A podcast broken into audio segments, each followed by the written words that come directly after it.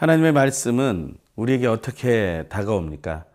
어, 성경은 하나님의 말씀이 임했다라고 말합니다. 하나님의 말씀이 온 세계 위에 임하기도 하고 또 사람에게 임하기도 합니다. 어, 큐티는 하나님께서 나에게 주시는 말씀을 듣는 것입니다.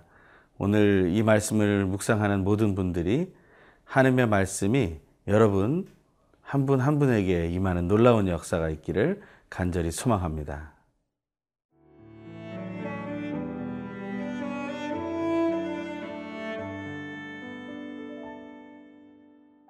역대하 6장 1절에서 11절 말씀입니다.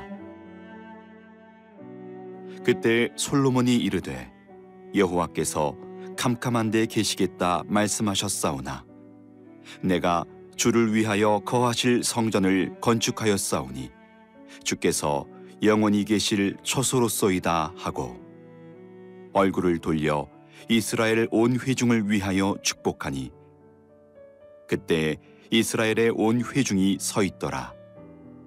왕이 이르되 이스라엘 하나님 여호와를 송축할지로다.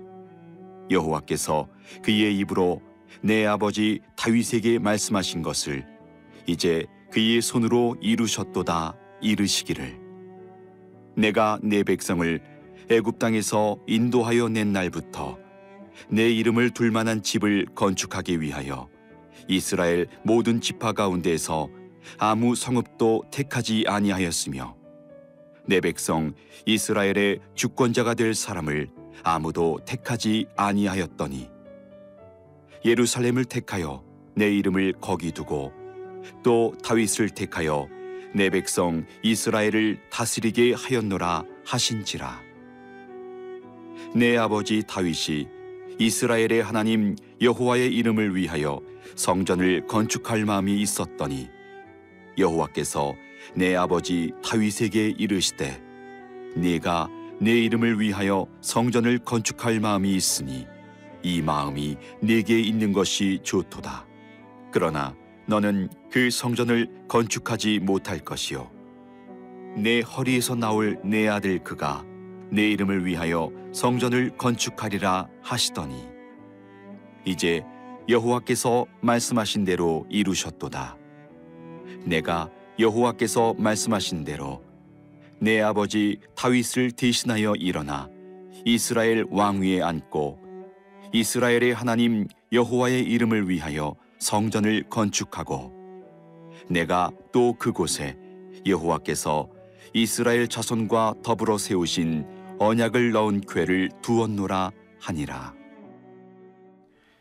다윗 왕의 시대로부터 그렇게 꿈꾸고 소망해 왔던 그 마음에 품었던 하나님을 위한 성전을 그 아들 솔로몬이 시작하게 되고 이제 언약계가 들어가는 그러한 모든 상황 속에서 함께 찬양하며 그 성전의 모든 공사가 완성되게 됩니다.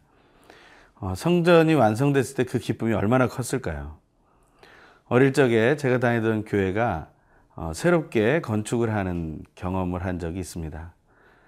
그 공사장 중간에서 함께 예배를 드리면서 모든 성도들이 함께 기도하고 그 성전이 완성되기를 얼마나 기다렸는지 모릅니다. 하나씩 하나씩 완성돼가는 모습을 볼 때마다 기쁨이 올라왔고 또 그 성전, 그 교회당 건물이 완성되었을 때 모든 성도가 너무 기뻐했던 기억이 있습니다. 솔로몬은 얼마나 기뻤을까요? 아마 이 성전의 완성을 보지 못하고 죽은 자기 아버지 다윗이 더 그리웠을지도 모르겠습니다. 하지만 솔로몬은 하나님께 집중하고 있습니다.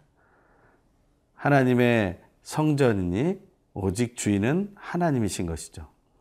우리는 그 사실을 늘 기억해야만 합니다.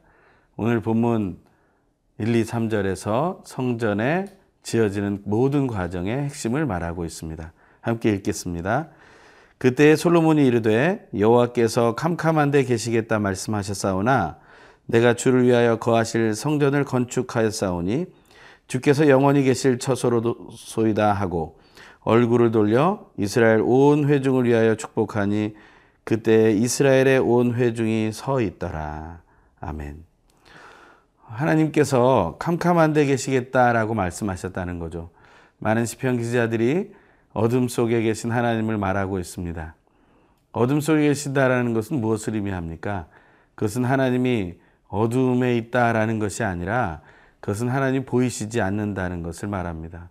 하나님을 발견할 수 없다는 것을 말합니다. 또한 하나님은 거하실 장소가 있지 않다라는 것을 말하는 것이죠.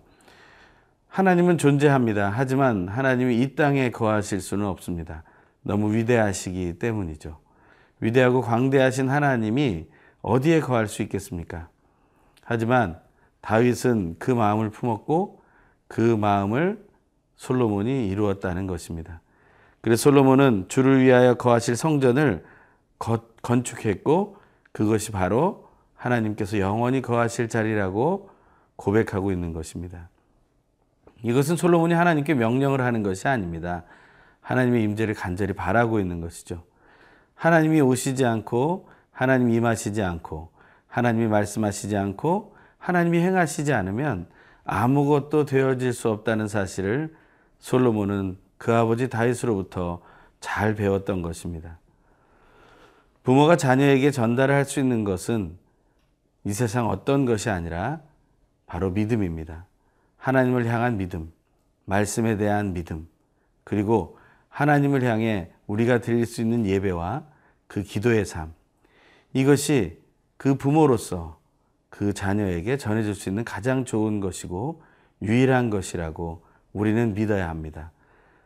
다윗은 바로 그렇게 솔로몬에게 하나님의 전에 대한 또 하나님의 말씀에 대한 또 하나님의 임재에 대한 사모함을 전달했다는 것입니다.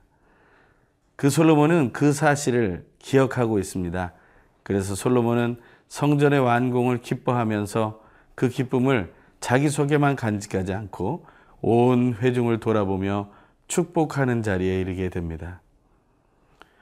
하나님 앞에 선 리더는 또 하나님 앞에 선 그리스도인은 성도를 향한 또는 세상에 믿지 않는 사람들을 향한 깨끗한 통로가 되어야 하고 축복의 통로가 되어야 합니다. 솔로몬은 지금 그 일을 하고 있는 것입니다. 하나님께 주신 그 감동과 그 임재의 감격을 온 회중과 함께 나누고 있다는 것이죠. 오늘 하나님의 그 임재를 기억하면서 하나님의 복을 모두 누리시는 은혜가 넘치길 간절히 소망합니다.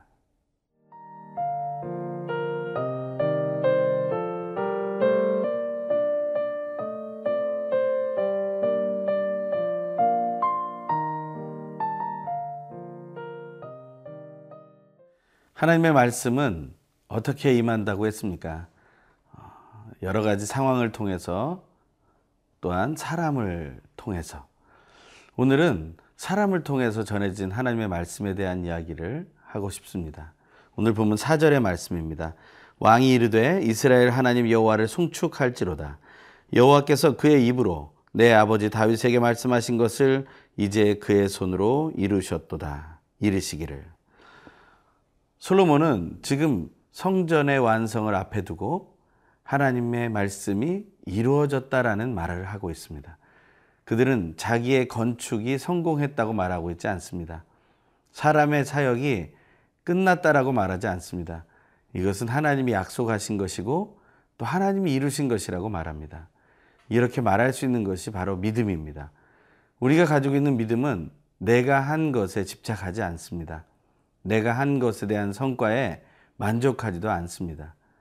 그것은 오직 하나님께서 기회를 주셨고 하나님께서 여건을 주셨으며 하나님께서 실행하라고 명령을 하셨고 또 하나님이 능력과 지혜를 주셨고 또 하나님이 그 일을 감당할 수 있는 모든 재료들과 상황들 허락하셨기 때문이고 또한 그것을 마지막까지 이룰 수 있는 끈기와 또한 힘을 주셨기 때문이라는 것을 고백하는 것입니다. 솔로몬은 지금 그것을 고백하고 있습니다. 하지만 그 성전의 시작은 어디서부터 옵니까? 바로 하나님의 말씀으로부터 오는 것입니다. 하나님의 말씀이 다윗에게 임하게 되고 그 하나님의 말씀을 받은 그 다윗은 바로 솔로몬에게 그 말을 전하게 된 것입니다. 그리고 솔로몬은 그 말씀을 온전히 이뤄낸 것입니다. 하나님의 말씀은 그렇게 해서 전달되고 그렇게 해서 이루어집니다. 그런데 어떻게 사람과 사람 사이에서 또 하나님과 사람 사이에서 말씀은 전달되게 되는 것일까요? 오늘 한 단어를 통해서 그것을 살펴보기 원합니다. 7절과 8절의 말씀입니다. 내 아버지 다윗이 이스라엘의 하나님 여호와의 이름을 위하여 성전을 건축할 마음이 있었더니 여호와께서 내 아버지 다윗에게 이르시되 내가 내 이름을 위하여 성전을 건축할 마음이 있으니 이 마음이 내게 있는 것이 좋도다. 아멘. 오늘 본문에 보면 마음이라는 단어가 계속 나옵니다. 하나님과 사람이 소통할 수 있는 바로 그 중심에 마음이 있다는 것입니다. 또한 다윗의 마음이 솔로몬의 마음과 연결되었기 때문에 솔로몬은 하나님의 말씀을 그 마음 그대로 받아서 행할 수 있었던 것이라는 겁니다. 잠언에는 이런 말씀이 있습니다. 무릇 지킬 만한 것보다 내 마음을 지켜라. 생명의 근원이 이에서 남이니라. 그 말씀을 생각할 때 우리는 우리의 마음을 통해 역사하시는 하나님이 얼마나 귀하신 분인지를 알게 됩니다. 다윗은 그것을 시편 51편에서 이렇게 말씀하고 있습니다. 내 속에 정한 마음을 창조하시고 하나님께서 정결한 마음을 창조하셔야만 그는 온전해질 수 있다는 사실을 하나님과 바른 관계를 갖고 공의로우신 하나님을 만날 수 있다는 것을 알았다는 것입니다. 그 마음이라는 것이 우리에게 얼마나 중요한 것인지 알게 되길 바랍니다.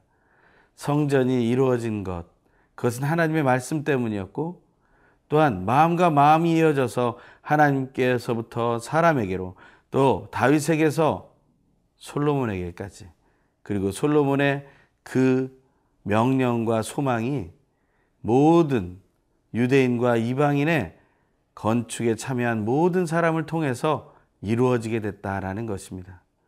하나님의 말씀은 그렇게 이루어지게 되는 것입니다. 우리는 그 사실을 반드시 기억해야 합니다. 우리의 마음이 늘 정결하기를 기도해야 합니다. 그래서 하나님의 마음이 우리에게 전달되고 또 우리의 마음이 믿지 않는 자들에게 또한 믿는 자들에게 바르게 전달되어서 하나님이 허락하시는 기쁨과 성전의 왕궁과 같은 그러한 부흥과 성취가 있어야 한다는 것입니다. 오늘 하루 그 기쁨과 감동을 하나님의 마음을 하나님의 말씀 안에서 품어서 누리게 되길 간절히 소망합니다. 기도하겠습니다. 하나님 아버지 감사를 드립니다. 하나님 우리의 마음을 창조하신 하나님, 하나님 말씀이 우리 마음에 새겨지고 그 말씀이 온전히 전달되어 우리가 사는 이 땅에서도 솔로몬 시대의 성전이 완공되었던 것처럼 하나님의 말씀이 온전히 이루어지게 하여 주시옵소서. 그래서 우리가 그 기쁨을 누리게 하여 주시옵소서. 감사드리며 예수님의 이름으로 기도합니다. 아멘.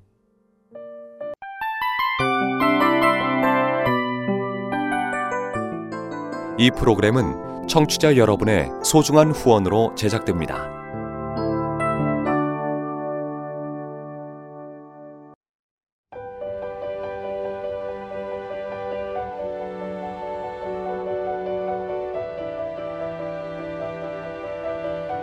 세상에는 수많은 교회들이 있지만 더 깊이 있는 말씀 강해를 찾기 위해 크기로만 교회를 선정하지 않습니다.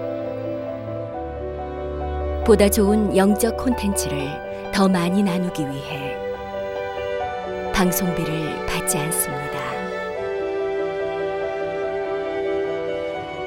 1년 365일 복음만 전하고 싶어서 우리는 광고를 하지 않습니다. 온누리의 복음을 땅끝까지 CGN TV와 함께 땅끝 선교사가 되주세요.